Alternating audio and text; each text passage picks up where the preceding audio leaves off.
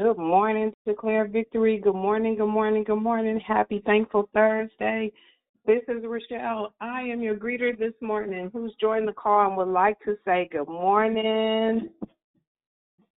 Top of the morning is Sister Sabrina. Thankful Thursday, declare victory. God bless you and have a good day. Can you please pray for me and my family, my um, children and grandkids, so we can get closer? Bobby and Miracle as my kids and my three grandchildren, please. We'll lift your family up. Thank you, Amen. Sabrina. Have a great day. Same to you, Queen.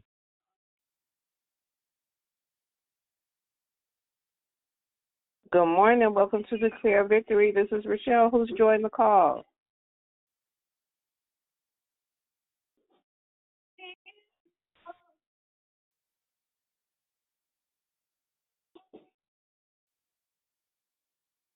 Hello, hello. Good morning. Happy Thankful Thursday. Who's joined the call and would like to say good morning?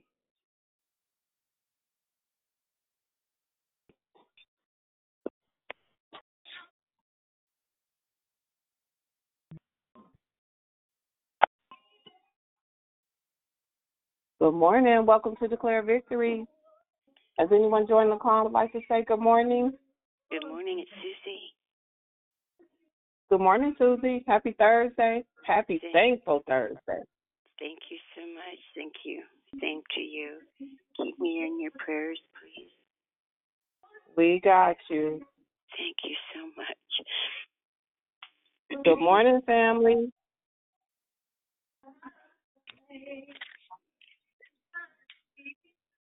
Good morning, Shell. Thankful to be alive this morning. It's Dee Dee, just rejoicing in His goodness.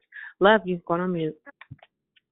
Love you too. Good morning, Dee Dee. So glad that the Father came in and tapped on us and said, My child, wake up. It is time to get it. Let's go. Good morning. Good morning.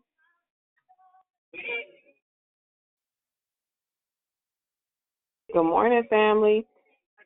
Good morning, Thank Shell. God for Let's go. Morning, Sissy. Let's go. Let's get it. Let's let's go. Let's get it. It's Tell It Thursday. It's Tell It Thursday. Come on, come on.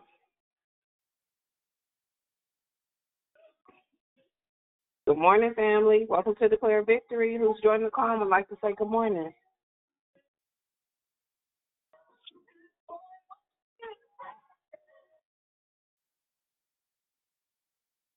Yes, have your way today, oh God. Have your way in our lives. Good morning, good morning. Welcome to Declare Victory.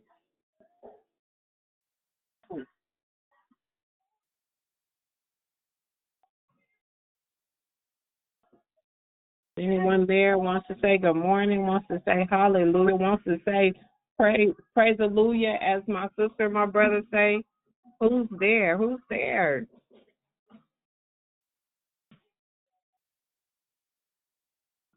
Good morning. Morning, Joy Joy.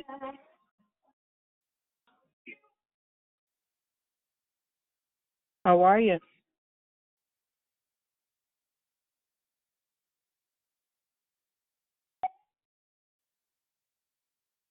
Good morning, family. Um, I was going to put in a prayer request, uh, Shell, for Terry. I mean, You got it? Or you need to say it? say that again. I said I wanted to put in a prayer request for Terry and his family. Mhm. Um, pacemaker but I believe you had Terry Green and his family for pacemaker surgery. Yep. So Terry Green for say it again. The pacemaker surgery and his family. Oh yeah. Okay. Yeah, I got it. Okay. All right, cool. All Thank right. you. Thanks, sir. Yes. Mhm. Has anyone else joined the call and would like to say good morning? Good morning, it's Brother Michael. Happy Thursday. Good morning, and Brother Michael. Happy Thursday. Oh, how did stop tearing up the box?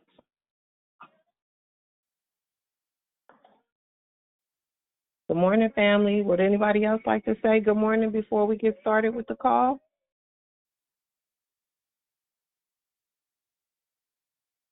All right, if not, I know y'all eager in spirit.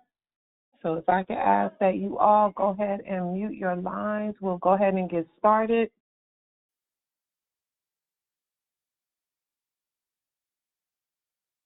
Good morning, family. This is Restored Resilient Rochelle, and I'm your hostess this morning.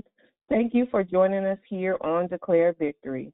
We are a prayer call that meets Monday through Friday, starting at 6 a.m. Pacific Standard, 8 a.m. Central Standard, and 9 a.m. Eastern Standard to edify, empower, encourage, and equip you in your walk with Christ. Make sure you continue calling in during the month of September, where our monthly theme is entitled Evangelism and Discipleship. Each declarer will focus on the care required in loving God as you sit under his teaching, along with those who proclaim God's word, announcing the Savior's coming.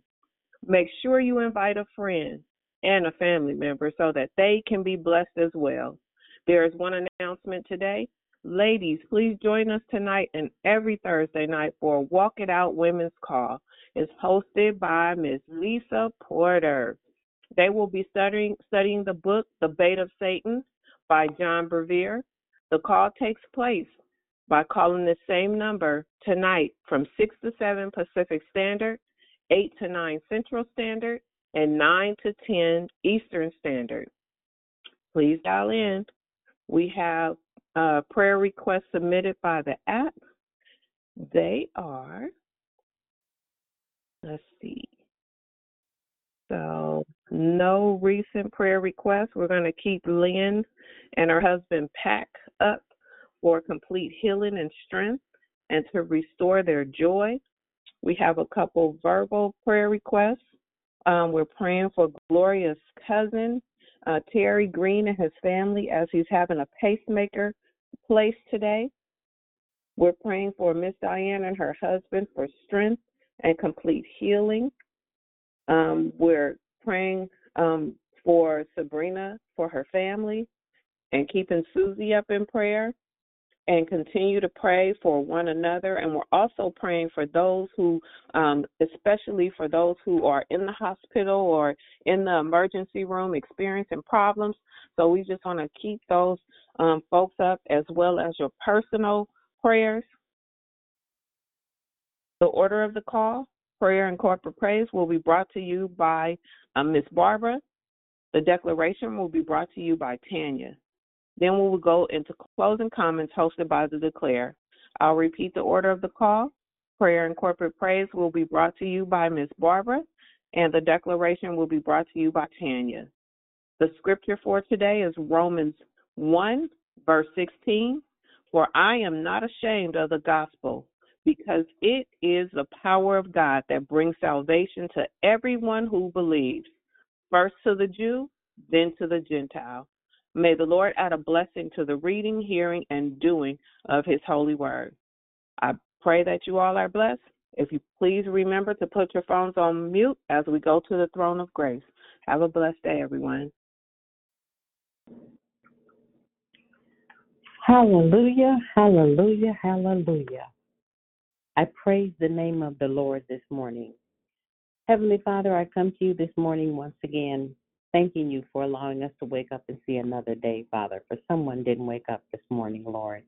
We thank you for this thankful Thursday, Lord. We're thankful every day, though. Father, I pray that you would continue to lead and guide us in the direction that you want us to go, Lord Jesus. Father, I just praise your name. I magnify your name, Lord. I honor you, Father. Your will be done in each of our lives, Lord Jesus. Heavenly Father, you heard the prayer requests that were mentioned. Uh, Miss Diane and her husband, I just lift them up for strength and comfort, Lord Jesus, and healing, Lord Jesus. Father, I ask that you visit all the hospitals and the emergency rooms and touch each person with your healing hand, Lord. Allow the nurses and the doctors to um, look to you for guidance, Lord Jesus. Continue to bless as only you can bless, Lord.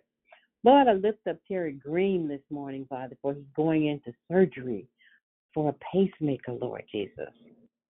I ask that you touch those doctors and nurses' hands and their minds and their hearts, Lord, so that everything goes well. Father, I lift up our police officers and our firemen and our mayors, our governors, our city workers, Lord Jesus. I lift up all the doctors and the nurses and all the staff in all the hospitals everywhere, Lord. I lift up the DV family to you, Lord. There were requests that were spoken, but there were also unspoken requests, Lord. You know what we need before we even ask, Lord Jesus. I lift up Sabrina and her family for closeness, Lord Jesus. I thank you for um, your presence in our lives, Lord Jesus. I just magnify your name, Father. I just can't thank you enough. My heart is so joyful this morning, Lord. Even though myself am still in bereavement, you just allow me to have the joy in you, Lord Jesus. Just speaking your name and knowing that you're there for me and that you love me, Lord Jesus. I lift up Marjorie, my friend that's preparing to go to Europe, Lord. Give her and her group traveling grace, Lord, and safety and protection, Lord. I lift up Susie for health and healing, Lord Jesus. I also lift up Lynn and Pat for healing, Lord Jesus. You know the situation, Father. And I just ask that you allow them to trust you and know that you have everything under control, Lord Jesus. Father, as we take our phones off of mute and we continue to praise your name and lift you up, I just continue to pray your word back to you, Lord. For whoever dwells in the shelter of the Most High will rest in the shadow of the Almighty, Lord Jesus. I will say to the Lord, He is my refuge and my fortress, my God in whom I trust. Surely He will save me from the of the deep, deadly pestilence, Lord Jesus. He will cover me with His feathers, and under His wings, you will I will find refuge, Lord Jesus. Your faithfulness will be my shield and rampart. You will not fear the I will not fear the terror by night, nor the arrow that flies by day, Lord Jesus, nor the pestilence that stalks in the darkness, nor the plagues that destroy at midday. A thousand may fall at my side, ten thousand at my right hand, but it will not come near me. Thank you, Lord Jesus. You will only observe with your eyes and see the punishment of the wicked. If you say the Lord is my refuge and you make the Most High your dwelling, no harm will overtake you. Thank you, Lord Jesus. No disaster will come near your tent, Lord Jesus. For he will command his angels concerning you and guard you in all your ways, Lord Jesus. They will lift you up with their hands so that you will not strike your foot against a stone. Thank you, Lord. You will tread on the lion and the cobra, and you will trample the great lion and the serpent. Because he loves me, says the Lord, I will rescue him. Thank you, Lord. I will protect him, for he acknowledges my name. Thank you, Lord Jesus. He will call on me, and I will answer him. I will be with him in trouble. I will deliver him and honor him with long life, and will satisfy him and show him my salvation. Most gracious Heavenly Father, we came to you this morning, Lord, with full hearts, Lord. Thanking you for being our Lord and Savior. Thanking you for being our protector. Thanking you for being our Jehovah Rapha, Lord Jesus. I just thank you this morning. I just praise you and I just magnify your name. Lord, as Tania comes this morning with a word from you, Father, I just ask that you would open up our hearts and our minds and our ears so that we hear a word from you this morning, Lord. Allow her to touch each of us, Lord, in a special way. Because we know that there's a word from you that she has for us, Lord. And we want to be prepared to receive that word, Lord Jesus. I just praise you and I just magnify your name, Lord. And I just love you this morning, Father. I just ask these things in Jesus' name as I pass the call to Tania.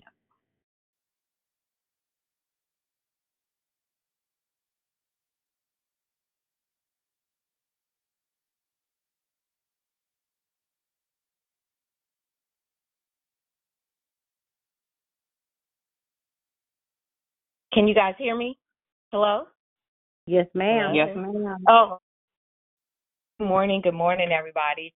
Um, I do want to dis- give a disclaimer. I have really, really weak signal here at the house. So, if in fact the call goes out like we did, please somebody text me and I will make sure that I switch to a landline. Amen. Amen. So, how y'all doing this morning? Don't take your phone off mute. I hope you are doing well. And I want to remind you once again to please check and triple check your phones to make sure that they are muted so that we can protect the integrity of the call. Amen. Amen.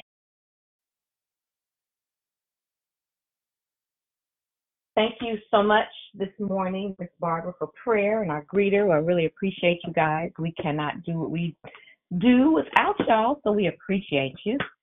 And I am going to go ahead and jump right into the declaration that the Lord has given me. Before we do though, I want to I, I wanted to um, also say this. If you're new to the call, just want to give you the layout. As soon as I'm done with the declaration, we're going to open the call up for greetings again. So if you didn't get a chance to say morning and you'd like to, you will to.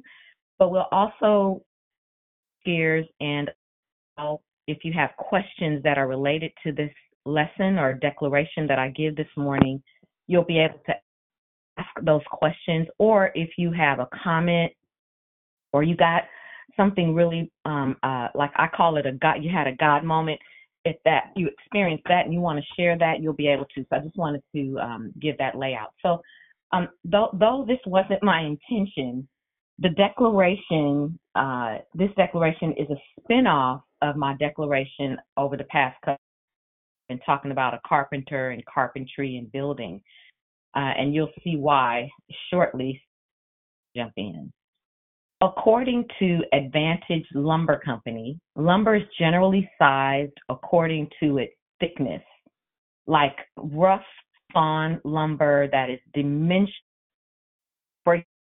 For heard the term a two by two, a two by four, a two by six, a four by four, a one by two, etc these this lumber is measured in specific width. Yes. Hello. Can you hear my? Oh, go. Okay, hold on one second. Is that any better? Is that any better, Barbara or Rochelle? No. Okay. I'm just give me one second. I'm gonna hang up and I'm gonna call in from a landline. Give me one second.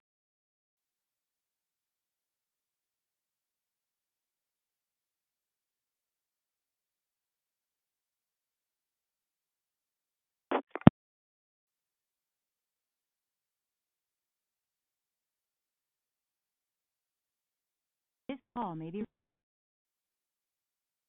Hello, it's me. Can you hear me? Somebody, can you hear me? Hello? Yes, ma'am. Okay, thank you. All right, so I'm going to start all over because I don't know where I started to jump in. Um, according to Advantage Lumber Company, lumber is generally sized according to thickness like rough sawn lumber that is dimensional lumber. For example, I'm sure some of you have heard the time the term um, a two by two, a two by four, a two by six, a four by four, a one by two, etc. Um, which is the so the timber or the wood is measured by specific widths, thicknesses, and or lengths. A two by two timber is an incredibly versatile structural um, building material that is suitable for both indoor and outdoor use, thanks to the sealing and treating of the timber. So you can't just put it out there raw, especially if it's going to be outdoors. You got to treat it. A few examples of two by two treated timber can be used for like in roof and flooring joists as part of a building structure's timber frame, um, outdoor decking uh, because of its durability and and it, because its moisture resistance is really good for outdoor decking, outdoor f- frames, fencing, garden sheds, and garden furniture. And there are many many other uses, um, but those are just a few.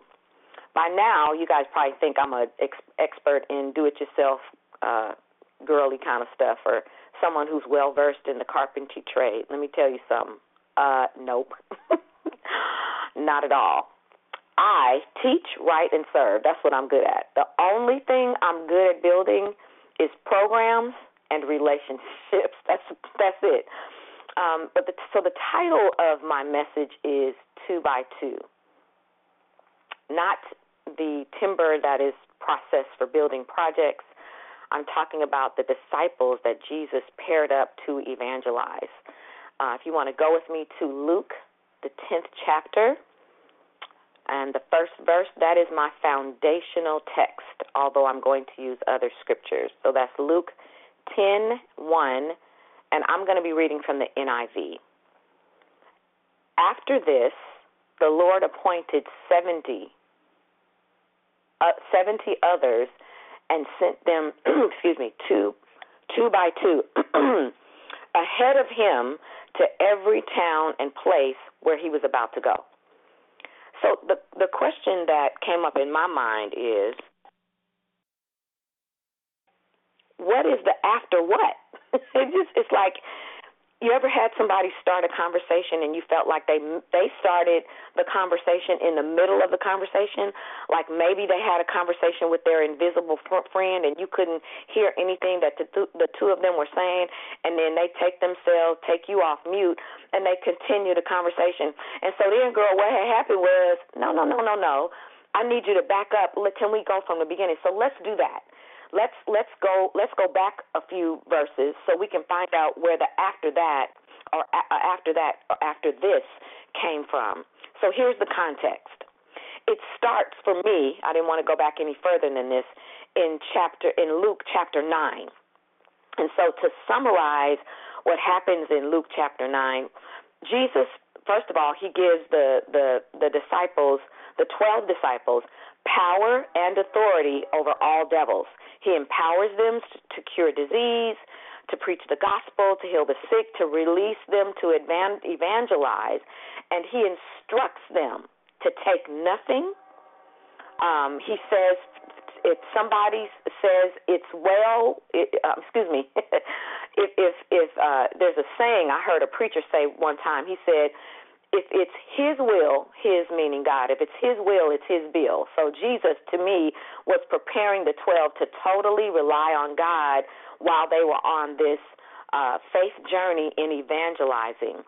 Um, the next thing that happened is that Jesus feeds the 5,000.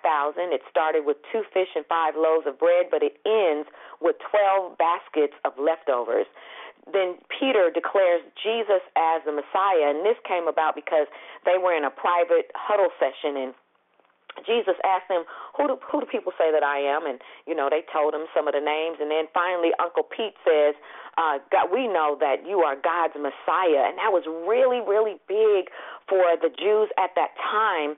Um, first of all, the word Messiah is translated anointed one or chosen one. And so the reason that it was so big for the Jews at that time is because for centuries they had been waiting for the promised Messiah, and they assumed that the promised Messiah was going to come with sword in hand and they were going to go to war against the Romans, but Jesus came much differently. Okay? Um, then Jesus uh, goes on to predict his death. Um, the, his three uh, compadres uh, went with him, his inner council, if you will. They went with him to the um, to, up on the mountain where Jesus went to pray, and they literally witnessed the transfiguration that happened with Jesus. Um, then we hear that see that Jesus heals a demon possessed boy. Uh, the disciples could not, after all that power that they received, they couldn't heal the boy. But his father, listen to this, was so desperate and it's it's okay. We are on the subject of discipleship. Don't worry, don't worry. I got a there's a method to my plan. But the uh, Jesus has compassion for the man. He heals the the boy's son who was demon possessed. Uh, Jesus predicts his death a second time all within the same chapter, but it doesn't mean that it's all within the same hour. Um, days could have gone by, weeks could have gone by for this particular chapter. It's just important for important for us to note that two times in this particular chapter, Luke the ninth chapter, Jesus predicts his death, and this was the second time. Finally, now we get into the crust of it. Finally, we see three men who failed at the self selection evangelism process. What do I mean? Well, one man voluntarily approaches, and this is Luke 9, starting about the 58th verse, voluntarily approaches Jesus about being a follower. Jesus replies with, Foxes have dens, birds have nests, but the Son of Man has no place to lay his head.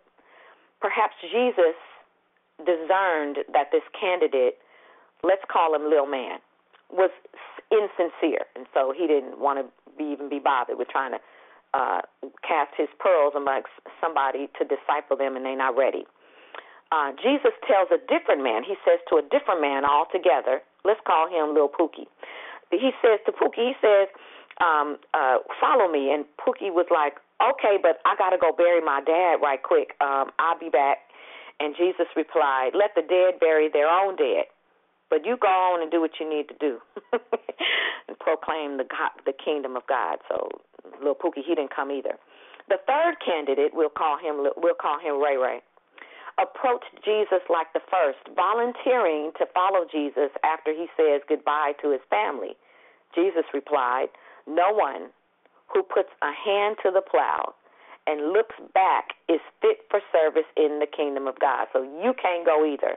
No matter the reason, these candidates were not disciple ready. They were not fit for discipleship, right? So they they self-selected them place themselves, even though they were volunteering. Jesus knew based upon their actions, not what they said, based upon their actions that they weren't ready.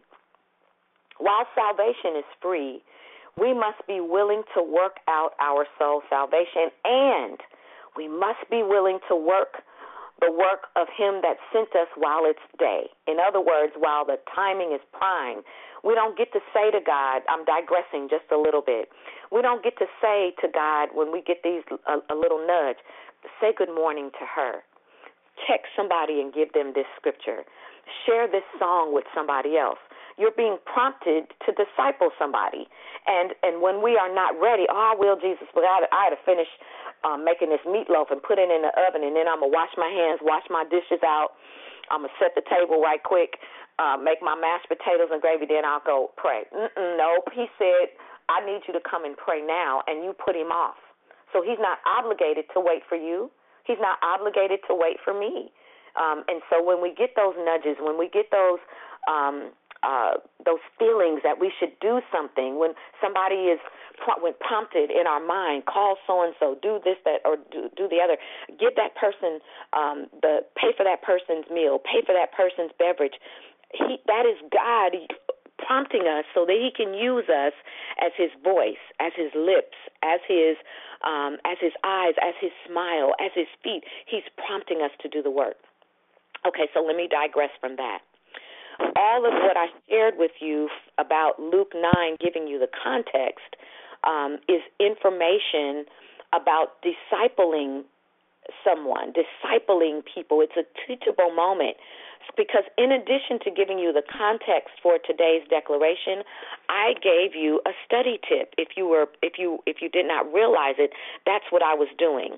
So, let me just explain when I am studying um, like if I get to a verse that says, and thus saith the Lord, and blah, blah, blah, blah, blah happened, or after this, or after that, or but, but um, X, Y, and Z happened, if I find a scripture um, that I'm led to, and that's how it starts, I, by nature, it's natural for me to want to know what are we talking about, Jesus? What Holy Spirit? What are we talking about? So what I will do is I will go back a few verse, a few verses. I may even go back a whole chapter to get the context of the verse that I was at after this right? So this is a tool. This is discipling right now. This is teaching you if you did not know, if you were not aware, or maybe you had a method that you used, this is another thing that you can use, another tactic or another method you, that you can use so that you can be in a position to better understand the scripture or better understand what the Lord is trying to say to you. I hope that makes sense. All right, so let's move back to the declaration. This morning, I'm going to, my, my goal is to give you a two by two blueprint for evangelizing. And we're going to go back to that same scripture that we started, which is Luke the 10th chapter, except I'm going to read probably about 20 verses. So I want you to get comfortable, but don't fall asleep. I'm going to do something a little bit different. Normally, you all know that I'll read the scripture through, but because it's so lengthy, I'm going to read it and give you a commentary on some of the verses as I read it. Okay, so I'm going to be reading this time from the Good News Translation. And I'm going to skip a couple of verses and I'll tell you what I'm skipping. Okay, here we go. Starting at the first chapter, first verse to the 12th verse. It says, After this, now remember, I already gave you the context. We know that we had, if we don't remember anything else, the last portion of Luke 9:58 was about the three men who self-selected themselves out of being Jesus' disciples. Okay, so after Jesus has given them um, his explanations and responded to them, here we go. After this, the Lord chose another 70, uh, 72 men and sent them out two by two to go ahead of him to every town and place where he himself was about to go. Let's take a pause here. What Jesus is doing is he's already prepared them for discipleship. He's already prepared them. He's been teaching them, excuse me, for evangelizing. He's been teaching them, the disciples, and so they are prepared now, but he didn't choose everybody. He only chose 72, excuse me, 72 men to do the um, evangelizing before he actually got to the town. Okay? Now, let's continue with verse 2. He said to them, There is a large harvest, but few workers to gather it in. Pray to the owner of the harvest that he will send out workers to gather in his harvest. Go, I am sending you like lambs among wolves. Don't take a purse or a beggar's bag or shoes. Don't stop to greet anyone on the road. In other words, be focused, be laser focused about the task at hand because if you um, stop on the road, you may get distracted helping other people, and we have a schedule that we're going to meet here. Continuing with verse 5 Whenever you go into a house, first say, Peace be with this house. If someone who is peace loving lives there, let your greeting of peace remain on that person. If not, take back your greeting of peace.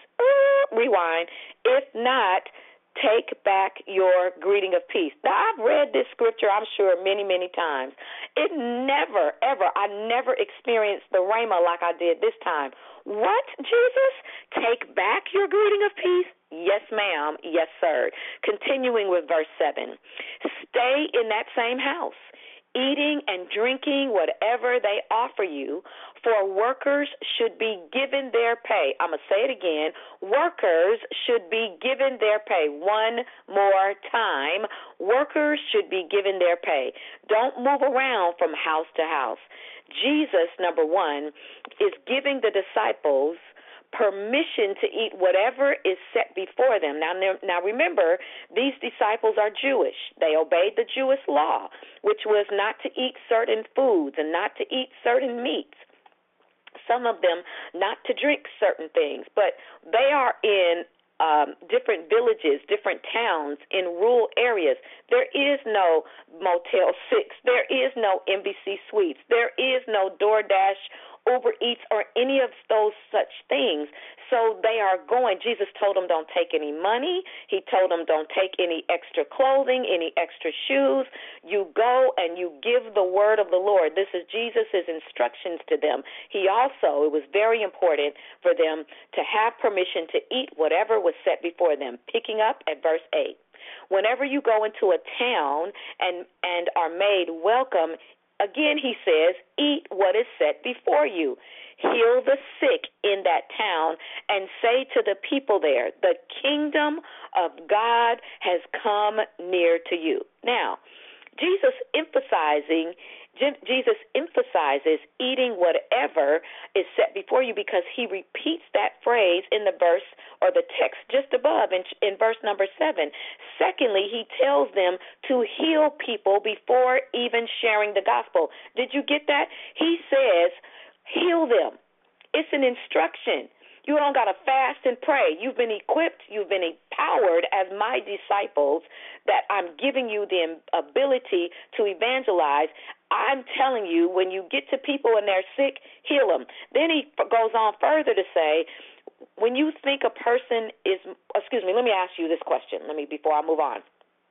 When do you think a person is more apt to listen to the gospel? While they are sick and dis- diseased or after they are healed? Don't answer that. I'm just asking, just to be asking. Secondly, healing is for everyone, whether they repent or not. Whoa, stop a minute. Hey, I thought healing, Tania, was for saved people. Nope. Healing is for anybody and Jesus very often healed people. Then he gave them instructions or preached the gospel to them. We, with our religious selves, have it turned around. It's a little backwards. All right, picking up at verse 10. But whenever you go into a town and are not welcomed, go out into the streets and say, Even the dust from your town that sticks to our feet, we will wipe off against you. But remember that the kingdom of God has come near you. I assure you that on Judgment Day, God will show mercy to Sodom, more mercy to Sodom than to your town. Hold on, hold on, hold on. In other words, you had a chance, but you blew it. Now your town is cursed, and you did it because you rejected God. Oh my God. Did you hear that? For people that rejected the gospel. Jesus told them to say these things. He didn't say he didn't say leave and just tell them God bless you. You know, we're gonna be praying for you. Nope, nope, nope. That is not what he said. Whew, this gospel is something else, y'all. Let's pick up at verse ten. Jesus said to his disciples, Whoever listens to you listens to me. Whoever rejects you rejects me. And whoever rejects me rejects the one who sent me. In my personal opinion, Jesus is freeing the disciples from disappointment, shame, and feelings of failure because sometimes we can get emotional about sharing the gospel. If we we uh, share the gospel with someone, or we do some act of kindness or whatever it is that the Lord leads us to do while we are evangelizing, we may take it personal. We cannot, we cannot take it personal up and through here. All we are being used is as vessels. We're being used as God's hands, as God's mouth, as as His mouthpiece, um, uh, as His legs and His feet. And if people reject it, they are not rejecting us. This is to the person who has evangelized before and the rejection got to you and you've made a decision that you're inadequate, you've made perhaps the decision that you don't know enough. I'm telling you, my sister, my brother, if that's you, I'm telling you to stop it.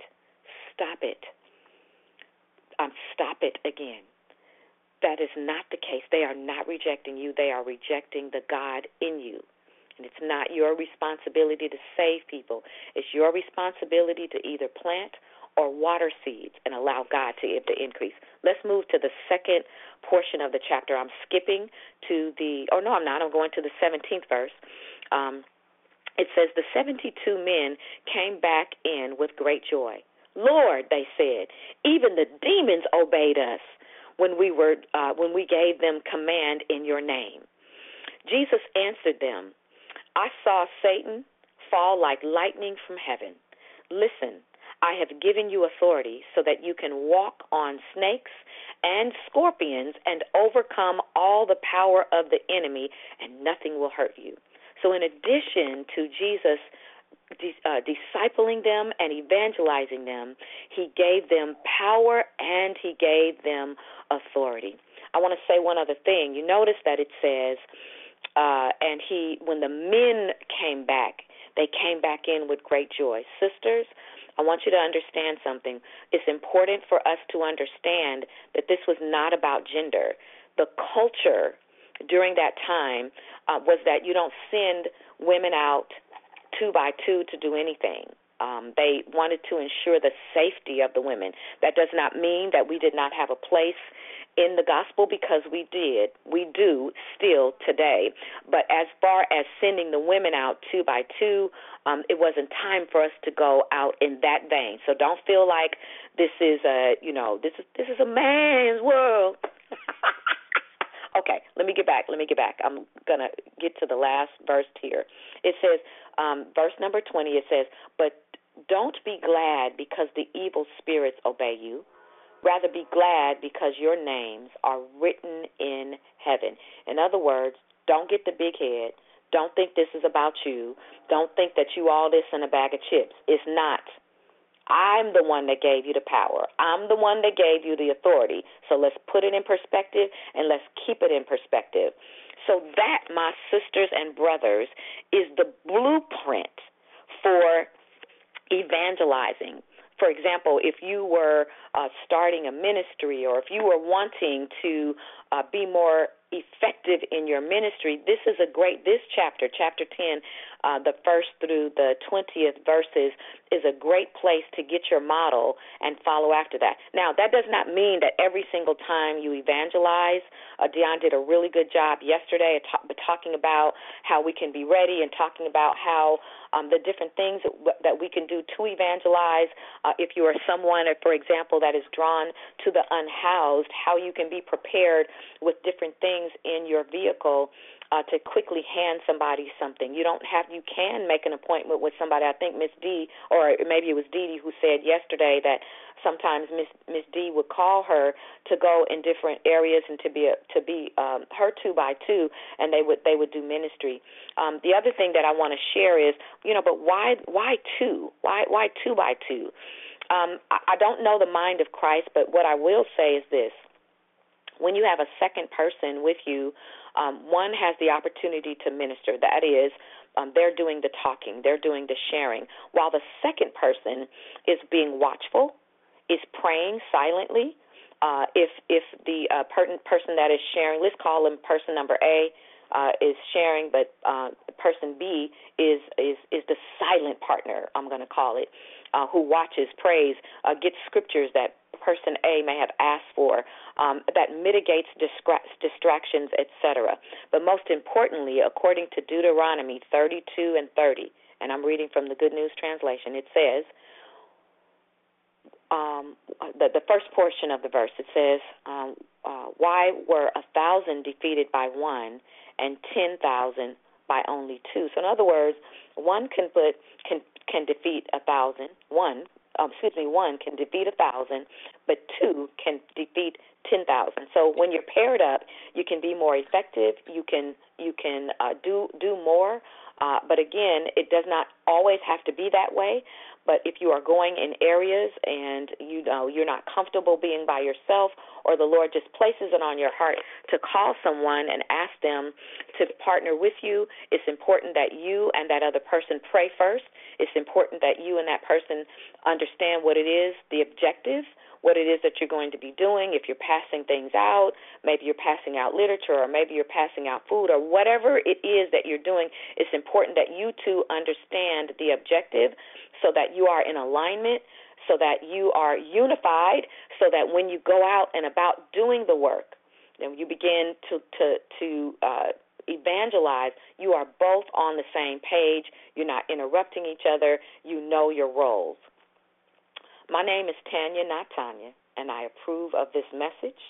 Uh, we are going to shift gears and we are going to open the call up for anybody that um, maybe uh, first we're going to open it up to men. I'm sorry, that's that is generally the the order uh, that we follow. We're going to open it up to any men that would like to say good morning. We're going to open the call up to you. After that, if there is anybody that is new to the call, it's your very first time calling, we just want to show you some love and say good morning to you, but there's no pressure. Third, if you have been calling for a while, but this is your first time, you decided that you would like to say good morning, again, we'd love to love on you, but there is no pressure. So we're going to follow that category, those three categories after that. The call will be open to anyone that would like to say good morning, but we're not going to make comments yet. We're just saying good morning. With that said, you have direction. The call is now open. My brothers, my brothers, are you there this morning?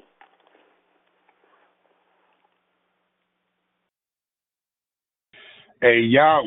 Yo, yo, yo. Good morning. Good morning, Eric. Thank you. Thank you. You make my day with your yo. Have a Love great day at sis. work, brother. You too. Any other brothers want to say good morning? Hey, good morning, family. Cedric on the call. Hey, Cedric. Long time no hear. It's probably my fault. Good morning to you. All right. Anyone else? Good morning. Oh, that's my pocket friend. Good morning. Good morning, Elder Pocket. good morning. Anyone else want to say good morning? Any other men? All right. It's good for y'all to know that this call is balanced. There are some men on the call. They just usually are working and not able to get off mute. Um, we're going to open the call up now for any first time callers. If you'd like to say good morning, or any first time speakers. You've called in before, but you've decided to grace us with your presence by saying good morning. Going once, going, don't be scared. Hi. Hi, Yes. my name is Lanisha. Good morning. What, did you say Lanisha? Yes, ma'am. Oh, good morning. Who invited you to the call, Lanisha? My auntie Lynn. Oh, all right, Auntie Lynn. Well, we we uh we pray that you will come back again. Pray that you heard something you like and that you will f- become an, uh, a frequent a frequent listener. yes, ma'am. yes. Good morning, though, to you. Anybody else? Any other first time callers or first time greeters? Okay. If not, the call is open to anyone that would like to say good morning. Good morning. Good morning. Good morning. Good morning. Who's- I heard Swanita, and who else did I hear? Gigi. Juju. Good morning. Gigi. Oh, Gigi. Okay, I was going to say Juju. Your voice got your voice done changed.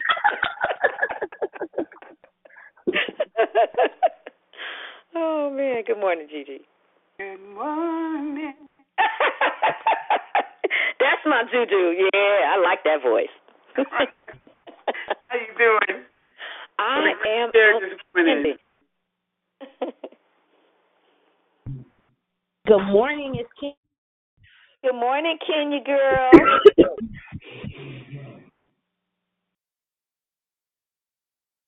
Anyone else? Good morning, it's Persephone. Hi, Persephone. Good morning. Did I say your name right? Yes, ma'am. Perfect. I love saying people's names right. That's my thing. Well, thank you. I enjoyed you yesterday, so I definitely had to be on call this morning. Amen. But I'm different. That was Dion. I'm Tania, not Tanya. It's okay though. You're gonna get these names down. I'm glad you called again. Anybody else want to say good morning? Good morning, it's Leomia, great decoration. Hey, Mama Leomia.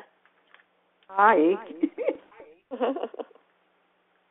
Good morning, Tanya. It's Moxie. Good hey, morning. Moxie, Moxie. Hey. Good morning, Tanya. It's Miss D. Hey, Miss D. Good to hear your voice this morning. Thank you, sis. I appreciate it.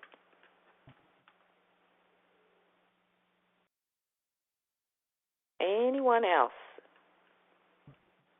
Don't want to overlook you. Did we do corporate praise this morning?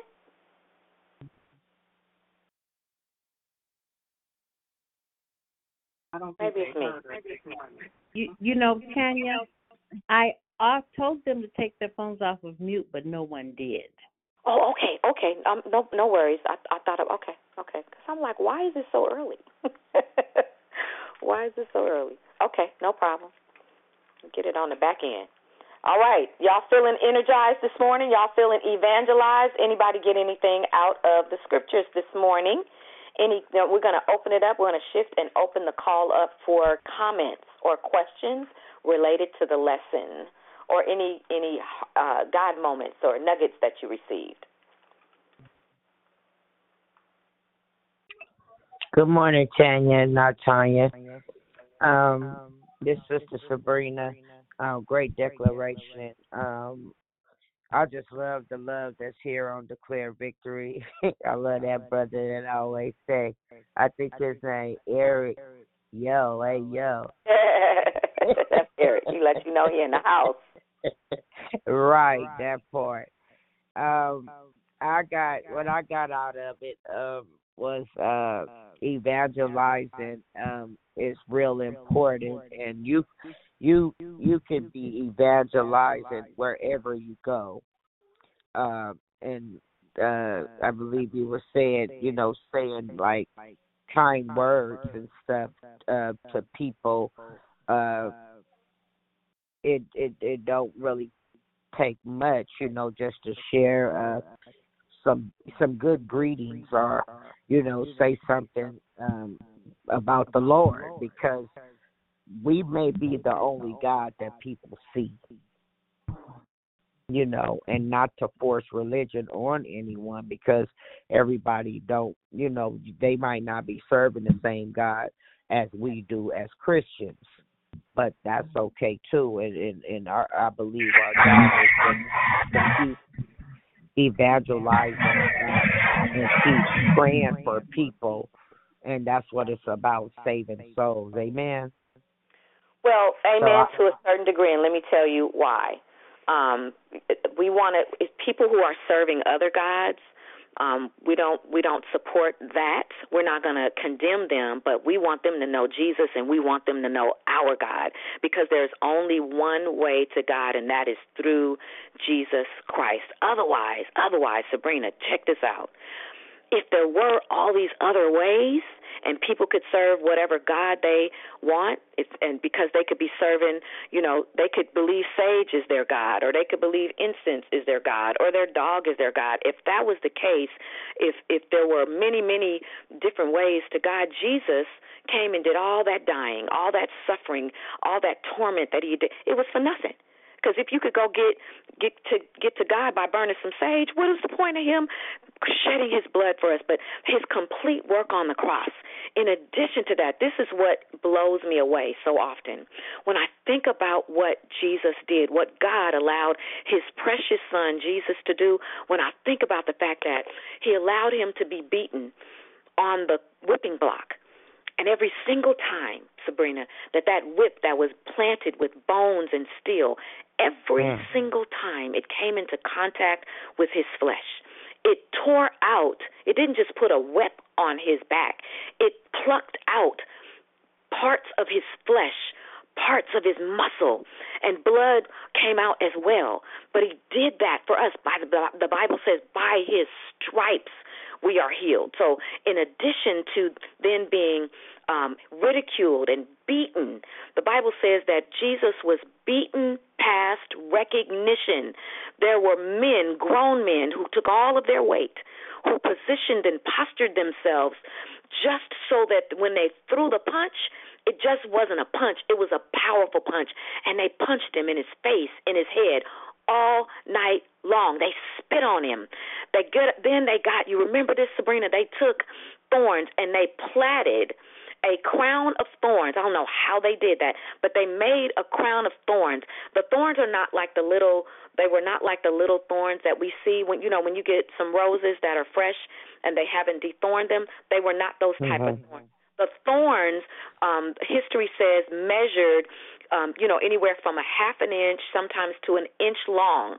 They took this crown of thorns and pressed it into his skull, right? And so Mm. um, uh, that's John fourteen six through 7, where it talks about um uh the, well that's the scripture that um that, that that's related to that but listen let me as i'm painting the picture for you um just just just just to tell you the severity the importance of what jesus did to make a way for me sabrina dee dee dion uh, Miss Barbara Raven, uh, uh, um, Mama Leomia, uh, Gigi, and Juju, and all of us that are listening right now, all of us that will listen later, and everybody in the whole world. Listen, um, Jesus endured all of that. They spit in his face. They ridiculed him. They they humiliate him. And I know the Bible talks about. I mean, not by the Bible, but um, we see these depicted pictures of Jesus on a on the cross. He looked nice and neat with a couple of little strands of blood, you know, running down his face, a little stream, you know, running down his his side. But I'm telling you, Jesus was was a bloody mess. I'm telling y'all something. Jesus was a, and this is part of evangelizing and part of this discipling is painting the picture of what Jesus endured. The Bible says that not only did he come to save us from our sins, but he to to, to excuse me, he did, he healed us from all diseases, healed us from all diseases, and he saved us from our sins. That's why it's mm. important to know that's why it's important when somebody says to us, uh, you know, well, I believe that, you know, I can get God this way. It's important for us to give them a gentle answer, to let them know, oh, but Jesus is the only one that can give us the direct connection to God because he paid the price to redeem us, Sabrina. That's all. That's it, y'all. It's important for us to have that conviction down in our spirit. There is no other way. Politically, yes, they say you can get to God all these different ways. We're not trying to be political. We need to be honest with people. We need to be truthful with people so that they understand. That way that you following will get you to hell. The, the way that we're offering to you, the way that God is offering to us, will get you a de- direct connection. I hope that helps somebody to really get a clear picture. You know, every time I think about the crucifixion, every time I think about what Jesus did for me, it does something to my heart. It, it reminds me to be grateful. It reminds me to have empathy towards people who don't know. They think their way is the right way. And I'm sorry, I'm not being biased. I'm just I'm just a Bible thumper. I'm just going by what the word says. Anybody else have a comment or question or you got something out of the call? Amen. Thank you, sister. I appreciate you. You're welcome, Sabrina. You're welcome. I think I heard somebody. Swanita. Um, good morning. I just, oh, well, thank you for bringing tears to my eyes talking about Jesus. Um, but anyway, this way, um, um, your declaration this morning was very good. I, since I've been in California, I had um, joined with X um, Full Gospel Church, and and they teach you how to go out and witness, and um, everything that you um, had said, you know, that's that's they teach you on that basis, going out two, but it's it's more than two by two, but it be just like maybe three or four people at a time, but they watching. They have someone driving around. We also have somebody that's standing out by some two people may go up to the door. There's maybe two people standing by the gate or standing down or whatever, praying and whatever. One person is writing down, you know, if they needed to write down the person's information. But it is, it has been a, a beautiful teaching. Um, I don't attend there anymore, but I do go every now and then, and I still can go witness with them. Um, and it's a beautiful thing because this is what we are called to do. And uh, I'm grateful um, for this teaching this month on discipleship, you know, and for us to be witnessing to others because it is, like I said before, you know, a great urgency. We see so much evil in this world and we can discuss it and talk about this happened and that happened, but really we need to be reaching out to these people because this is a lost generation out here. These are younger people, some not all that's doing all the crimes, but majority of them are young, and so they don't know the way. And so I think that there's things that we need to do to reach out to everyone, not just you know I'm not just saying just the young people, but you know um, we do need to reach out to people. So this is very important. And so just thank you um, for sharing this morning. Thank you, Swanita. Um, and y'all, I switched back to my cell phone. I just want to know can, if you can hear me okay. I'm gonna try to keep the phone in one location while I have my earbuds on. Can y'all hear me? Yes, and the echo left too. Yeah, you know, that's this just my way. Oh God, I celebrate you today. I thank you for with my impeccable Wi-Fi. I thank you for what you're doing. I thank you. I thank you. I thank you. Ah, God, I glorify your name. Anyway, anybody else? Anybody else got anything they want to say? Hey, share? hey, Grace. Um, hey, hey, Good hey. morning. It's Bree Bree. Good morning. Hey, Bree. Good morning. I, I, hey, I absolutely enjoyed the declaration, um, but very similarly, I just enjoyed the dialogue that you shared um, with Sabrina because oftentimes I think we forget and we buy into the whitewashed crucifixion scene. Mm-hmm. Um, and even as you were painting it, thinking about how much it took for Jesus to go through with it as a parent, you can't look at my kid incorrectly. I will come Mm-hmm. unglued over Karjani, right? And so, even Yeah. for God the Father to have to watch that and Him Himself not come down is such a sacrifice and it's so precious. And it's not sa- it's not as sacred. We don't hold it as sacred as we should. And so I just want to thank you for painting that picture for even us this morning, those of us that are already in the way, so that we can return to really sitting with how sacred and how important that was. So thank you for that. Yeah. Thank you, Grace. I appreciate you. Um, I think that people are so they're not everybody, but many organizations have become so religious that um, they want to be politically correct. And I'm sorry. Um, we just, I'm, well, I'm not sorry. You can't be politically correct. The the gospel, the word of God, is offensive because it tells you the truth. And the truth is offensive. People say, "Girl, tell me the truth." If you know, say, "Girl, just tell me the truth." You tell them the truth, they get mad at you. they block you on Facebook or social media. They won't return your. They block you on their phone. They won't return your phone call. Then they start talking about you, and you have become the number one enemy. You said, "Tell you the truth." I'm telling you the truth. Your slip is hanging, and we don't even wear slips anymore. Girl, bye.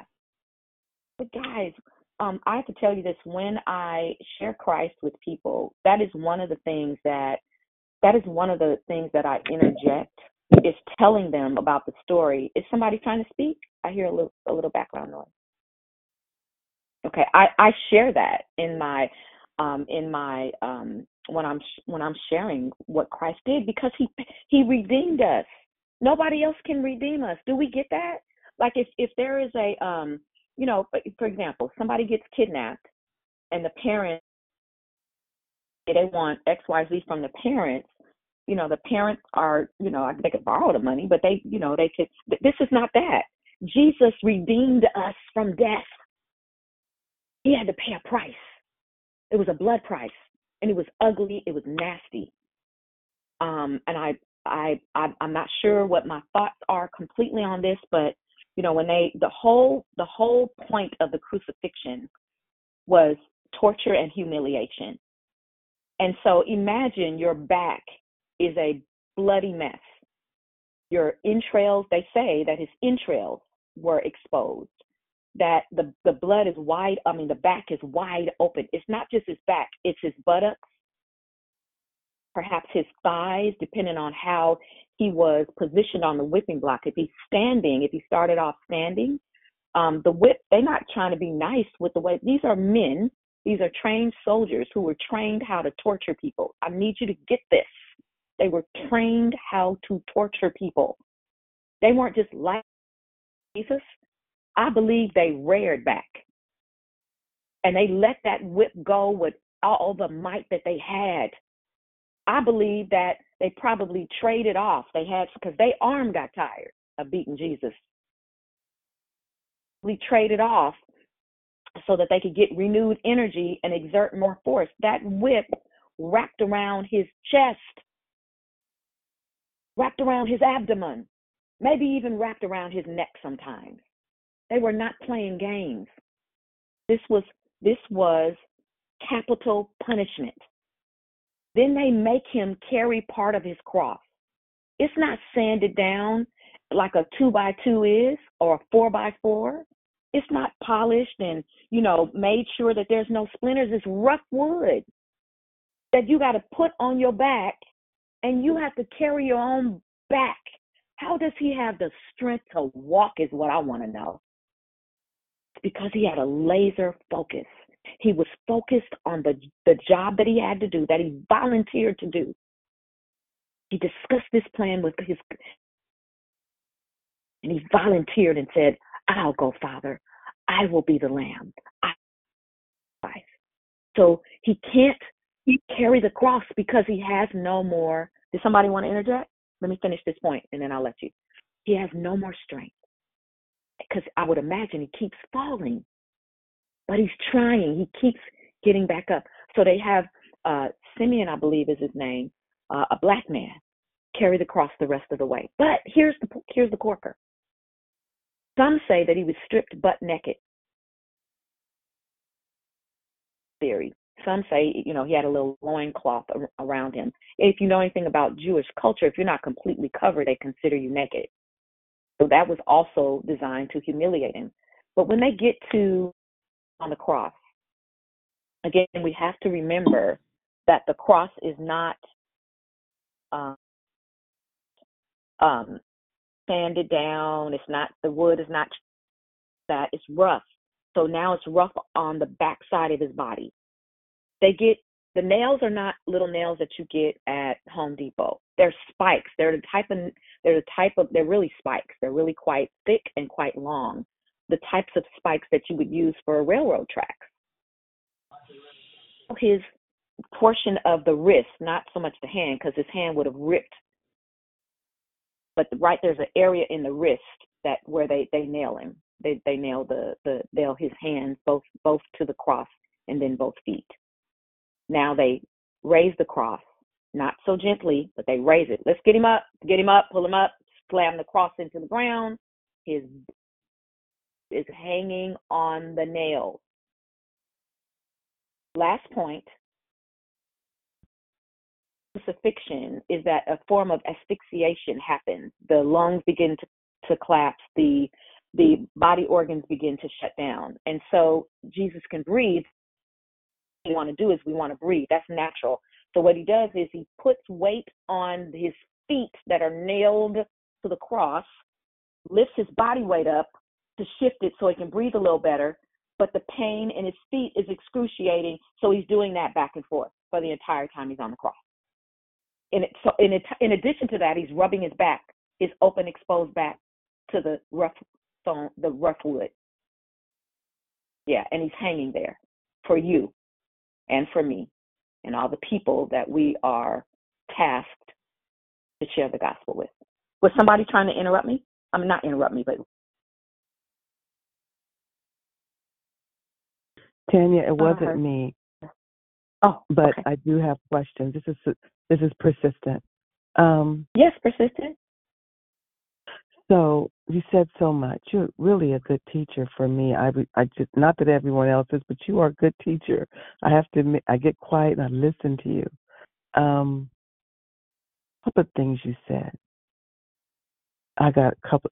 One thing I love is that don't take it personal. They're not rejecting you. They're rejecting God and the kingdom, not you. So never take it personal. Um, another thing you said was, um, you know, you go into someone's house or maybe even someone's presence and you say, before you say what you've been led to say, peace be unto you. And if they reject you, you take that peace back. And so my question I have a couple of questions.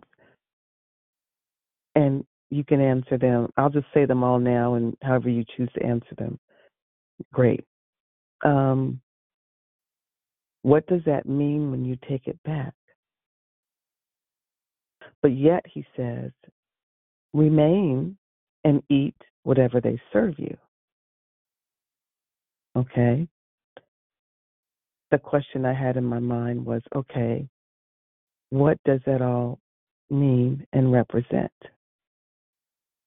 then the second question I had was um, God gave his disciples all authority and all power. There's some of us, a lot of us, in my um, time being around the saints, I don't see that represented a lot. That we are given all power and all authority. In other words, as the disciples went, they performed according to what they were led to do heal the sick, lay hands upon the blind. Um, they gave willingly and went about doing the Lord's will. I often wonder why I don't see that in the saints and believers today. So I guess my question is why is that? And why is it given to seemingly, this is just my little, you know, observation, um, a select few? I have seen it,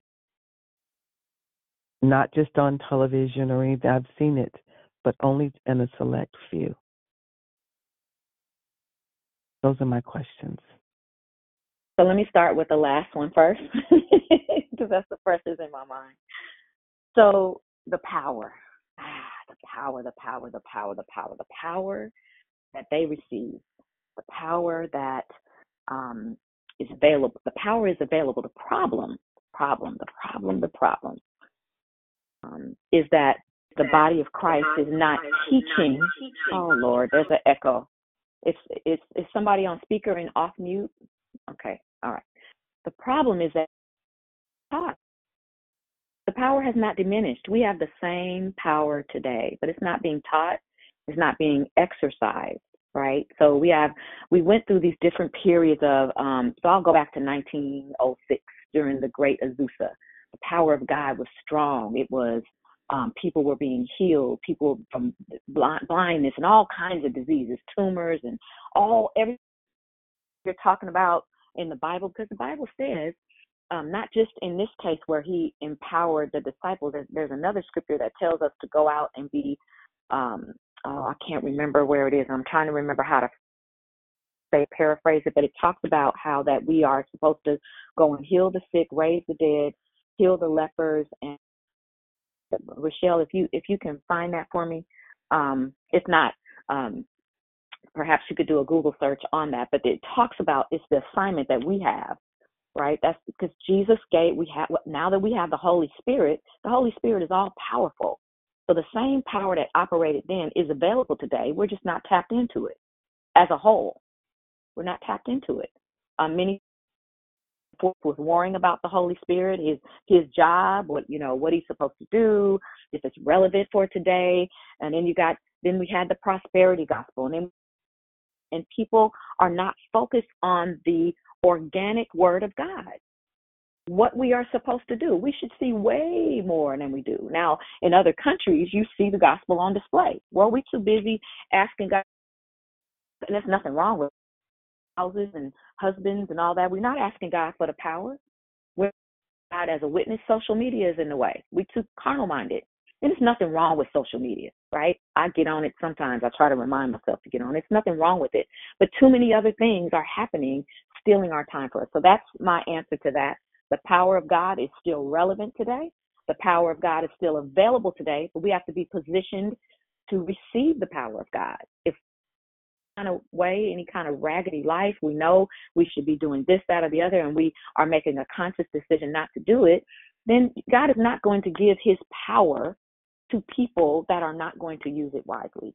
Okay, the second question, uh, you said something about um, the scripture that tells the disciples where he told them, wherever you go, eat what's before you. You got to remember the context of the scripture, which was they were going out, they were leaving their um, their their their area of comfort where they had access to food and all of the things that they needed for their daily needs. And so Jesus was sending them out to different towns. He also told them, "Don't take any money with you." And so back then there were no hotels. Well, there were some inns, but in the rural areas there were no hotels. And even if there were um, little places where they could stay, they called them inns if there were places that they could stay, he told them not to take any money. Well, they wouldn't have been able to stay at any of those inns for free. So back then, people were very hospitable. If you were traveling, would allow you to stay in their home. That was just the culture back then. We don't have that culture today. And no telling who you'll be letting in your house. Um, when you and and they were very big. It was part of the custom to feed the traveler right? And so some of these homes that they went to would have been Gentile homes. And he told them, he gave them permission to what he's doing, giving them permission to eat whatever is that's not for us now. When we go out witnessing, we're not looking to in somebody's house. We're not looking to go and eat with them. Our focus, our job, now it could be, right? But I'm just saying as a whole, that's not the focus. Our, we live in urban areas. Uh, we have cars, we have vehicles, we have ways of purchasing meals and food and stuff that we need. And he's just saying, so for us, that part really isn't um, related to us today because life has. That makes sense? Uh-oh. It makes total there, sense. Priscilla? No, I'm oh, okay, here. okay. Yeah, I'm here. No, it okay, makes total sense. My my mind transferred over to the Jews. Jewish at that time had a specific diet too. They only Correct. ate Correct. certain things. So yeah, I get it. Yeah. Right, right. And he had to they he needed them to be okay with I'm sending you to go do this work, but I'm also giving you permission to eat what is set before Muted. you. He said it twice. Uh oh. Am I muted? Can y'all still hear me? We hear you. Yes. Oh, okay. I heard mute. Okay, okay. So anyway, he he wanted to assure them. He empowered them with knowledge. He empowered them with instruction, and he empowered them with authority. Right. So we can't be going to do what we can't eat.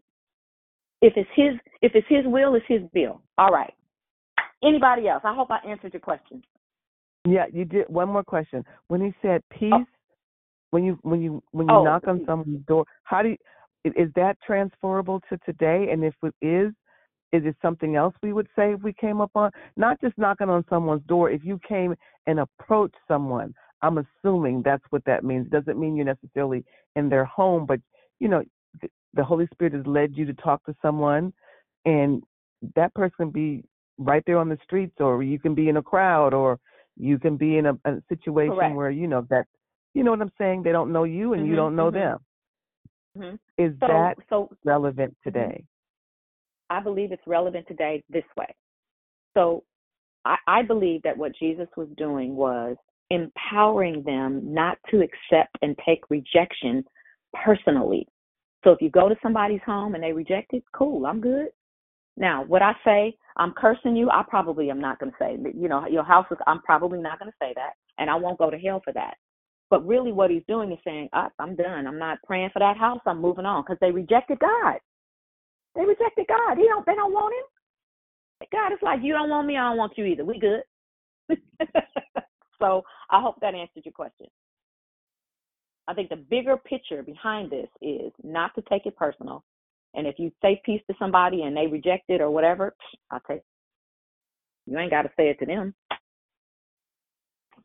Good morning, Tania. It's Miss. B. Good morning, Miss B. I just want to say thank you, Jesus, for discipling me again this morning. Hallelujah. Oh, you know, to oh, come on, to get know, that Baptist in there. Go on, Miss D. Go on, go on, go on. Yeah. know when you've been appointed. And the measure, he said 72, he appointed them. That giving them the authority through the power of the Holy Spirit to go out and do. What I like about the Lord is how relational he is. You know, he sat down and had conversation. They probably broke bread and had a lot of prayer before they went out and did what they did. And I thank God he's still doing that today. And the authority comes. He said he gives us power to overcome, like you just said, letting go of them emotions so we don't get all twisted up and walk away and not do this again. But we keep going because when he said He's sending us out amongst wolves as lambs. Well, we going gently in the name of Jesus. They listen because Jesus is speaking through us. We become willing vessels. I just thank God for this morning because He discipled to me again, and I get to go out and do the same with somebody else that I meet along the way. Amen, amen, amen. My joy is up high. I love you guys. Thank you so much this morning, Lord, for everything. And I'll be oh, listening. Oh, wow, Miss D. Oh, wow. You made my day, Miss D. You made my day. Hallelujah. Thank you so much. Thank God. Thank God. We y'all, we listen, like it's like we got gold. We don't want to hold on to it. I want to tell you something and and then I guess we'll if there are no more questions, I'm going to give y'all some time back. But listen, I remember as a as a new babe in Christ.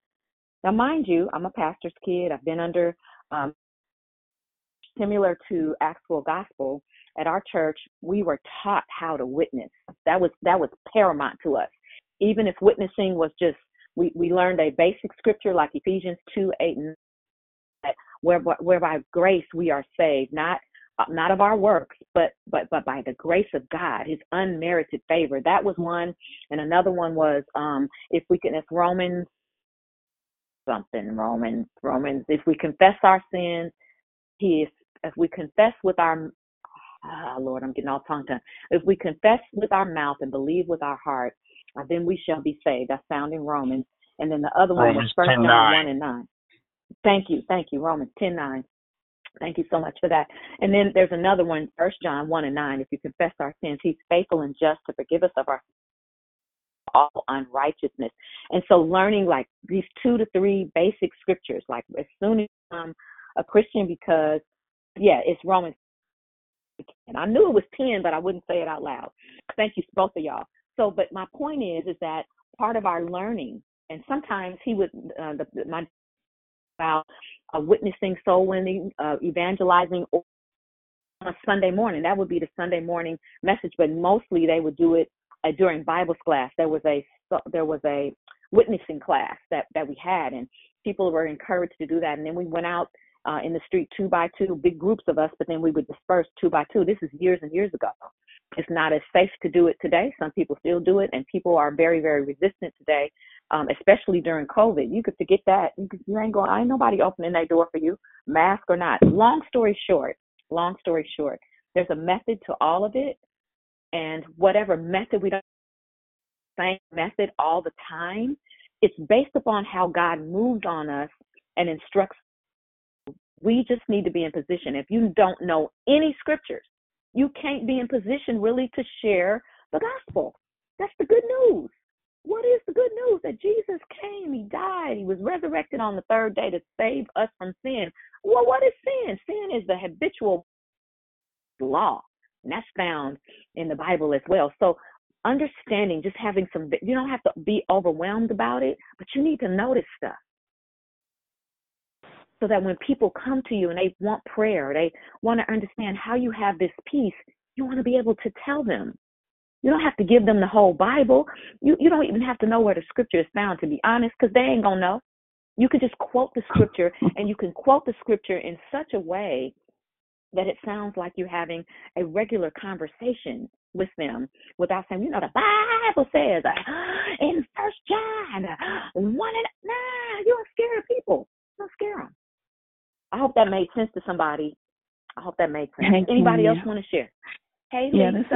this is Lisa. Hey, lady, how are you? I'm doing Um, great. I- How you doing? Good. I thought about two scriptures when Persistent was asking her question. I don't know if this is the one you were looking for, but Mark sixteen seventeen through 18. And these signs shall follow them that believe in my name. They shall Yes. cast out devils and they shall speak with new tongues, right? And they shall take up serpents. And if they drink any deadly thing, it shall not harm them. Um, they shall lay hands on the sick and they shall recover. Um, these these signs shall follow them that believe get that part right there. That's a key part, Mhm. right?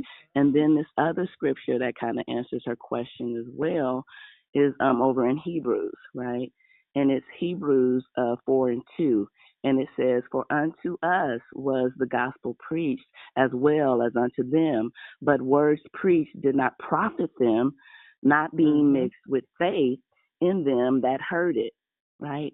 Even Jesus couldn't do many miracles in his own home because they didn't believe he was who he said he was. So we got to believe and have faith in order to operate as well as what you said about the teaching. We don't know. We haven't been taught that we have the power and authority. But once we are taught that we have the power and authority, we got to believe by faith that we have it and operate in it. That's the biggest thing, and one of the biggest things the enemy wants us to do is not believe that it's for us today. So I wanted to share that, backing it up with the words. Thanks. I appreciate it. I appreciate it. We all helping one another. I appreciate you, Lisa. I knew somebody would come back with it if I if I didn't couldn't remember where it was because I don't have I'm you know didn't have the time to stop. I certainly appreciate it because all of what you said is true. Um, it is it's very appropriate, and we can make a decision that we're going to allow God to use us um, through the power and the authority that He endows us with. But first, we need a language. we need the gift of the baptism of the Holy Spirit. We need it. We absolutely need it. Um, and we need to be willing. You know, I, this, but there's a lot of pastors don't believe the, the Bible in its entirety. They preach a, around certain things. There's certain topics they don't even cover. They don't believe it. That's the real truth. They're just going through the motions. And they want to preach sermons that make people feel good to keep the offering up, especially now, especially now that um, COVID has come and hit and it's uh, impacted their churches. They they are unfortunately, unfortunately, they treating it like a business, and we're gonna keep these customers happy. Jesus. And we Anybody else? Culture. Tania, this is Jude. Yeah. Wait, hold on, hold on, hold on one second. What did you just say, Lisa? What did you just say? I said, and especially because we got this cancel culture going on. 'Cause Right, they're right, right, right, right. Yeah, the- yeah, yeah. Mhm. Yes, indeed. Move on. Juju was going to say something. I, I think I heard a man. Can we let the man go first? Yeah, I think it was that's Aaron. okay. Go ahead, babe. No, babe, I'll, let- I'll let you go, wifey. You sure? Go ahead. Oh, that's so sweet. All right, y'all. I'm not going to argue with the married couple. Right, He 'cause I'll said you jump can go. You go.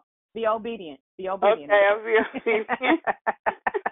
But um, oh, this has been some powerful stuff here this morning. Um, uh, I don't like. I mean, I'm not gonna say I don't like, but you know, as far as testimony, I kind of sometimes there's a battle. I know that's the enemy about testifying about certain things because sometimes I'm, he makes me feel. I mean, yeah, he comes at me that you know I'm, I'm boasting or whatever. But anyway, um, I just want to say this, especially those that are you know that are trying. I I think I heard uh, Gigi say yesterday, you know, as far as the fear factor of of you know uh, testifying to people, and um, at my job, you know, I'm around a lot. There's a lot of spiritualism in going on in my at my job. I work at the school district, and um, I had got to a point where when I first started at my job, there were some people. I was a security guard myself, and two security guards myself, um, and another lady. We would get together every morning and we would pray for that school, for my school.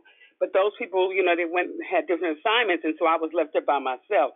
So there was a period, there was a real, there was a dry period, and I was getting to the point where I was feeling like, like uh, I think it was Eli- Elijah that felt like, you know, that that he was the only person, you know, in in the building that believed that was that was serving the Lord. It didn't seem like we were going that way. So God just, I just started praying and praying and just praying and praying, and God is just, you know, He's just been opening doors now. I started praying with one of the ladies at at my job, one of the peers like myself, and then there's another person coming out the woodwork. It's just people just starting to come up. You know, I'm starting to see you know, God is starting to point out people. But it all started with just me praying. So I want for those that are, you know, if you you know, if you're kind of reluctant to witness, I'm praying constantly like you were talking about, um, praying for power. You know, praying for power, praying for boldness. You know, when I get up and go to work every day, um, not trying to, you know, um, starting, you know, starting afresh, even if the day was bad the day before. You know, just constantly getting that in my mind. I look, I look at myself as like a secret agent for Jesus. That's that's my mission. My mission. I'm on assignment. I'm the ambassador, but I'm also a secret agent. And so I'm listening to the Holy Spirit, asking him, like, who should I talk to? Who should I pray for? And I'm finding myself getting more and more bolder. He's having me go to certain people and just start talking to them, you know, um, about him. Whatever he puts on my mind, that's what I'm beginning to say. The one thing that I have never done, I've you know, I've been um, to seek an agent, and there's been people along my life that I you know that have come to Lord. Um, but it was a it was a real long process. You know, it wasn't like there was people it was people I had to labor with or uh, for for sometimes years. Um, one thing I've never done though is like what you were talking about because I've never taught is to lead somebody to Jesus. You know, like um, at, at, at a moment's notice, and um, I was able to watch that happen with my husband. Oh my God, it was just beautiful led he led our neighbor who passed away to, to, to the Lord. And I was just like spellbound. It's like, wow. Um, and that's what I'm praying for too, that get that boldness because I don't have that boldness. I wasn't, so I feel a little reluctant in that area because I wasn't taught that way. You know, I, I didn't get that teaching or training. But um, I'm praying for power in that. Um, but I just want to testify to those that are, you know, listening. Just start praying. Start praying. God will lead you to the people. You know, or the people will be led to you. And you, you know, and and this, when the Spirit tells you to do something, I heard somebody say that yesterday too. If He tells you to do something, it might sound crazy, or say something, be obedient and do it, and you're gonna see how God is gonna work. So that's my testimony.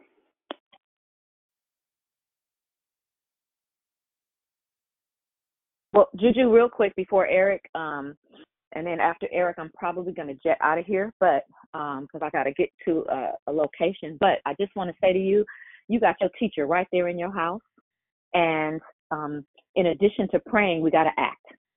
The faith without works is dead. We got to act. Don't work. I think for me, sometimes we we say we put it in our minds what we have to say. I got to say this. I got to say that, and I got to say it perfectly. No, you depend on the Holy Spirit you get that nudge, you get that you you got to do some work first.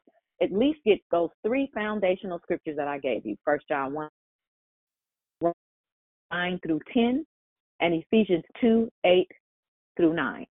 Learn those scriptures. Write them on some index card. Have what learn them. Right, something to fall back on, and then you pray. And you absolutely. Here you lead me to today. What we doing, right? And as you you cannot be a free can't you can't you can't get scared. You might blow it. It's okay. That's how you learn. All right. Enough of that. Eric, go ahead. Hey, hey sis. Um, first of all, uh, I think my wife is a little humble because a lot of times she pushes me. Um, in in in, in terms of evangelism, I don't think she realizes how much she she's an influence on me in the way she evangelizes at at the at the at the, um, at the school. But I, uh, first of all, what I wanted to say to the young lady who had all all, all those questions, it was funny. I came upon, and most of her questions was based on Matthew ten. I came upon the message translation, and I'm usually not a, a message translated guy but it spoke so um it spoke so so so much to my soul in terms of of what Jesus was trying to say and how it relates to today. So I would say to the young lady anybody who wants to talk about when Jesus gave instructions to his disciples, read the message Bible. It talks about fundraising. It talks about if you go to somebody's house, be courteous if they ain't if if they ain't there, you know what I'm saying? You just keep on keep keep going on. You know what I'm saying? So I believe it's a, it's a real good translation. Uh, second of all, mm-hmm. what you talked about in, in your whole lesson today, the two by two, God always has a plan of redundancy. Now, if you go to if you have a house, if if you're in a building, if you're in school or whatever, there's always a backup plan. If the lights go out, what happens? The fuse protector is supposed to kick kick in, right? If you're in a hospital, if the power goes off, the generator kicks in. Well, God started that in, in Genesis 3:15. He already established the perfect plan for man. But he's like, if man doesn't do this, then I'm going to kick in this. So when we talk about a two by two, and we can go all the way back to Noah, it's a two by two. There's always somebody should be there with you. Even though you're evangelizing, sometimes you might not have the scripture. And that person, and my wife has always been been been my two by two. Sometimes I'm I'm I'm I'm I'm I'm I'm, I'm you know I'm the active person, and I'm not reaching it, and she was just kind of slipping scripture to me, and, and it all it all goes goes through. So it just it just solidifies my belief in God that God is like, listen, I just don't have one plan. You know what I'm saying? I got backup plan. And every in, in, in every good thing that you have, you're always gonna have a backup plan. Well, what if this doesn't go through? I got a backup plan. I'm so grateful to God that He had a backup plan. You know what I'm saying? So that I could still have this this chance to have um salvation. That's all. Love you, sis. Great, Love great, you too. great, great declaration. Thank you, brother. Thank you. Thank you. All right. Anybody? I I, I have time for Okay. one more. If it's really yes, Okay. go ahead. It's. Um, I just want to, um, after all that was said, I was trying to jump in with uh, Priscilla so to relate, but it is relatable. When you talked about um, verse 6 and um, how you give your peace upon it's the salutation and the greeting that you bring um, for the presence that um, when you come to someone's house, um, as well as taking it back. If you know, if it's not welcome, it's not welcome. But we have to remember that he sent them, he gave them instructions, he sent them out. So he empowered, equipped um, them with the the task or the assignment at hand. And then um, it also said to stay there. And you were like, well, why would we stay here if you know if they're not welcoming? Because he prepared the way. The the task still needed to be completed. And we think about okay, well, you know, that was that one time where you know it wasn't. It, it they probably had rappers delight food, you know, the macaroni soggy, the pizza all mush, and you know, and chicken tastes like wood. But because he sent them there, guess what? That was probably the best gourmet meal that they had even though that they were allowed to eat certain things. But we relate it to today. When God gives us an assignment, He has already prepared the way. He has already went before us. So we don't have to worry about what's ahead. If He sent us out for the task, He's to make the everything from the time that He gives instructions to everything to make sure that that that task and that assignment is complete. So we don't have to fret. We can be encouraged to go. We don't have to worry about what's ahead because he if if he did it, he set it up and it's all good. Grace share says just wants to share that that we be encouraged about stop looking at what's gonna happen. What if maybe I've been there before, they ain't gonna accept me. That's not what he told you to do.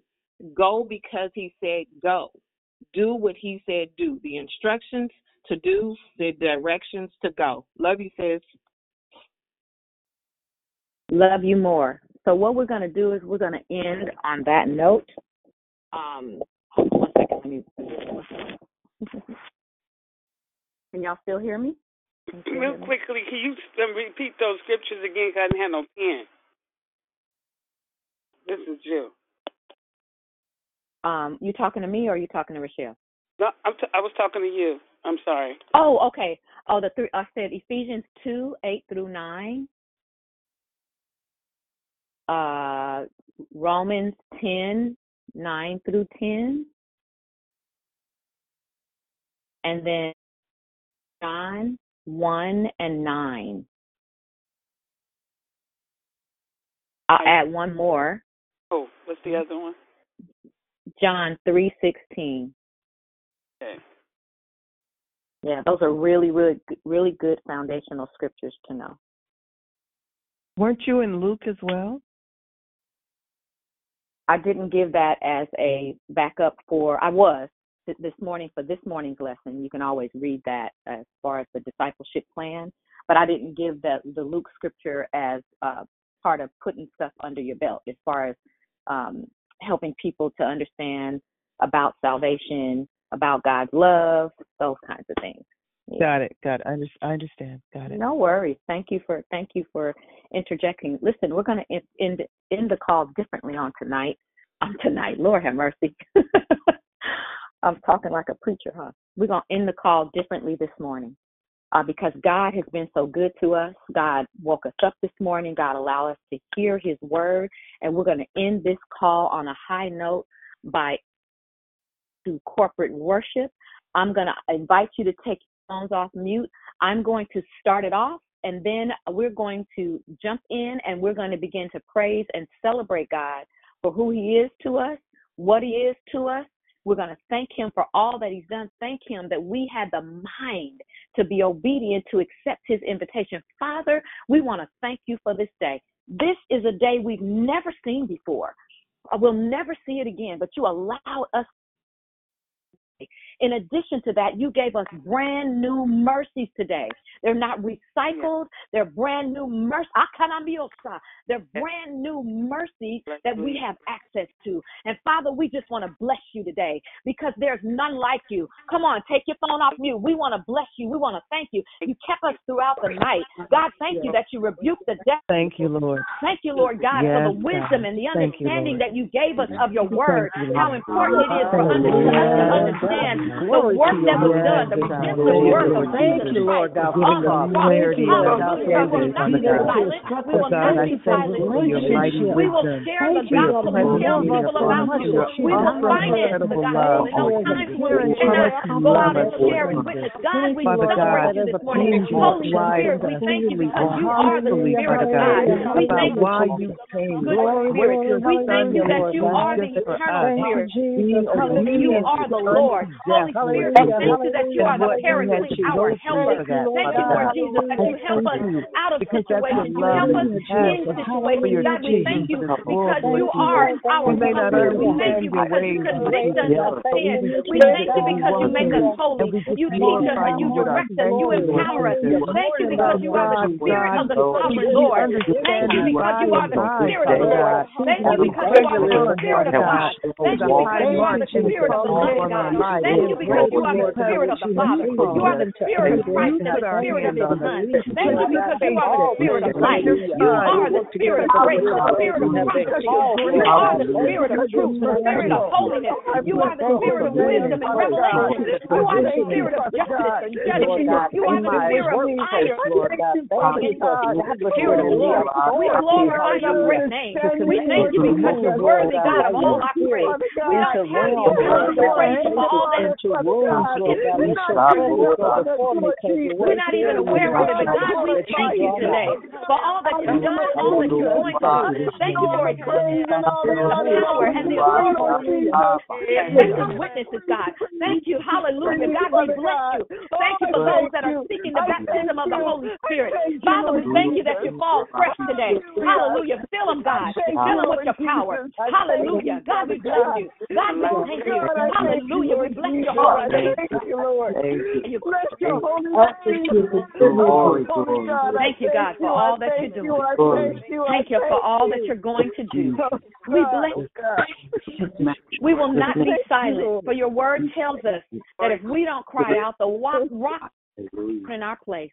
And so it's such you. There's so much work to be done. And we don't all have to do it the same way.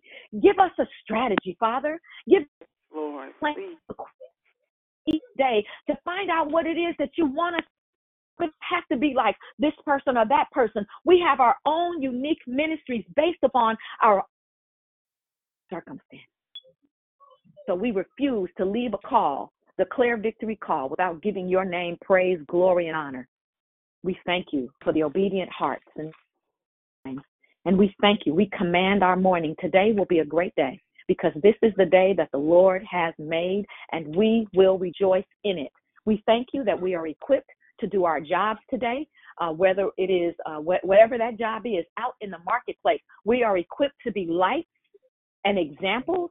We are equipped to be living letters, living epistles, so that part of our evangelism uh, may be, or discipling, may be showing our cool, being cool, calm, and collected. God, whatever it is, whatever it is, while we're there at our work in the marketplace today, if we're going shopping, if we're going, whatever it is that we can, we're going to the bank, whatever it is that we got to do, that we enter those establishments prepared to share a kind word, prepared to smile, to be prepared to be the Jesus that somebody, somebody needs to see us today, God.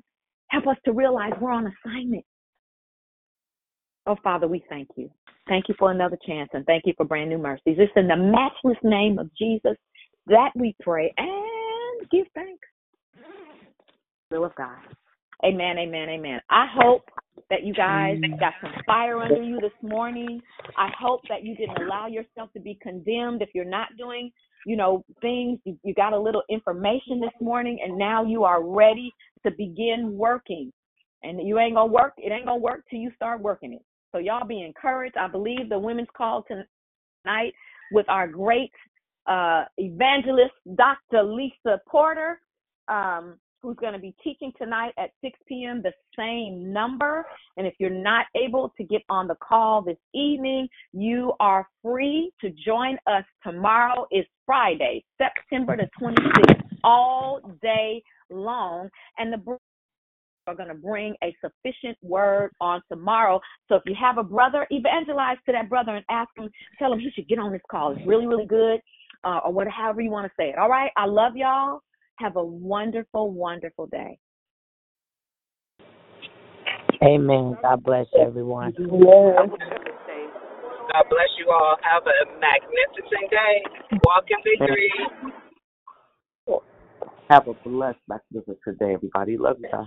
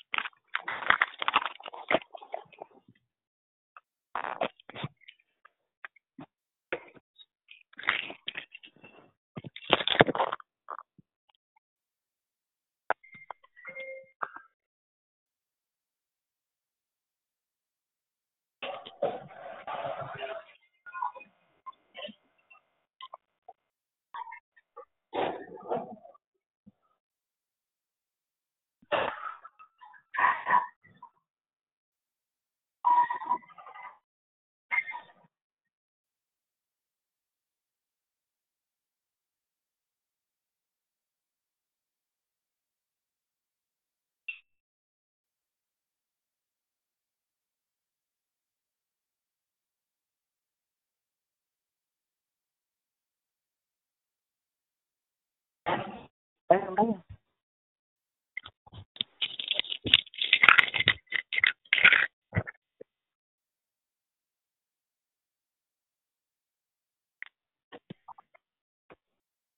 Good morning.